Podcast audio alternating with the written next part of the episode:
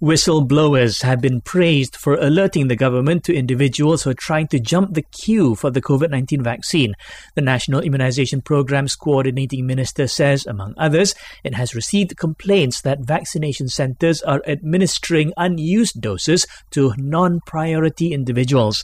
As such, Khairy Jamaluddin says these facilities have been ordered to distribute any extra doses to other centres to ensure they are given to eligible recipients under the program's first phase. Apabila dah selesai suntikan kepada semua, dia ada baki, dia bagi kepada orang yang tidak ada dalam senarai pula. Ya, kita minta supaya dos itu diagihkan semula kepada hospital ataupun pusat pemberian vaksinasi yang lain yang memerlukan dos bagi barisan hadapan terutamanya mereka daripada sektor kesihatan.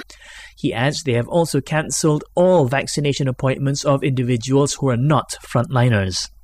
On another note, Khairy Jamaluddin says people will be able to register their dependents for the vaccine via the MySejahtera app starting this Friday. Feature tanggungan dalam MySejahtera di mana kita boleh daftar uh, ibu bapa kita ataupun orang yang berada di bawah jagaan kita, tanggungan kita melalui MySejahtera. Kemudahan itu akan dilancarkan pada 12 hari bulan Mac. So far, 3.8 million people have signed up through the app.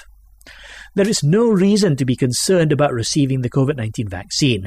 This is after the Health Ministry said there have been no reports of people suffering from serious side effects after getting the shot.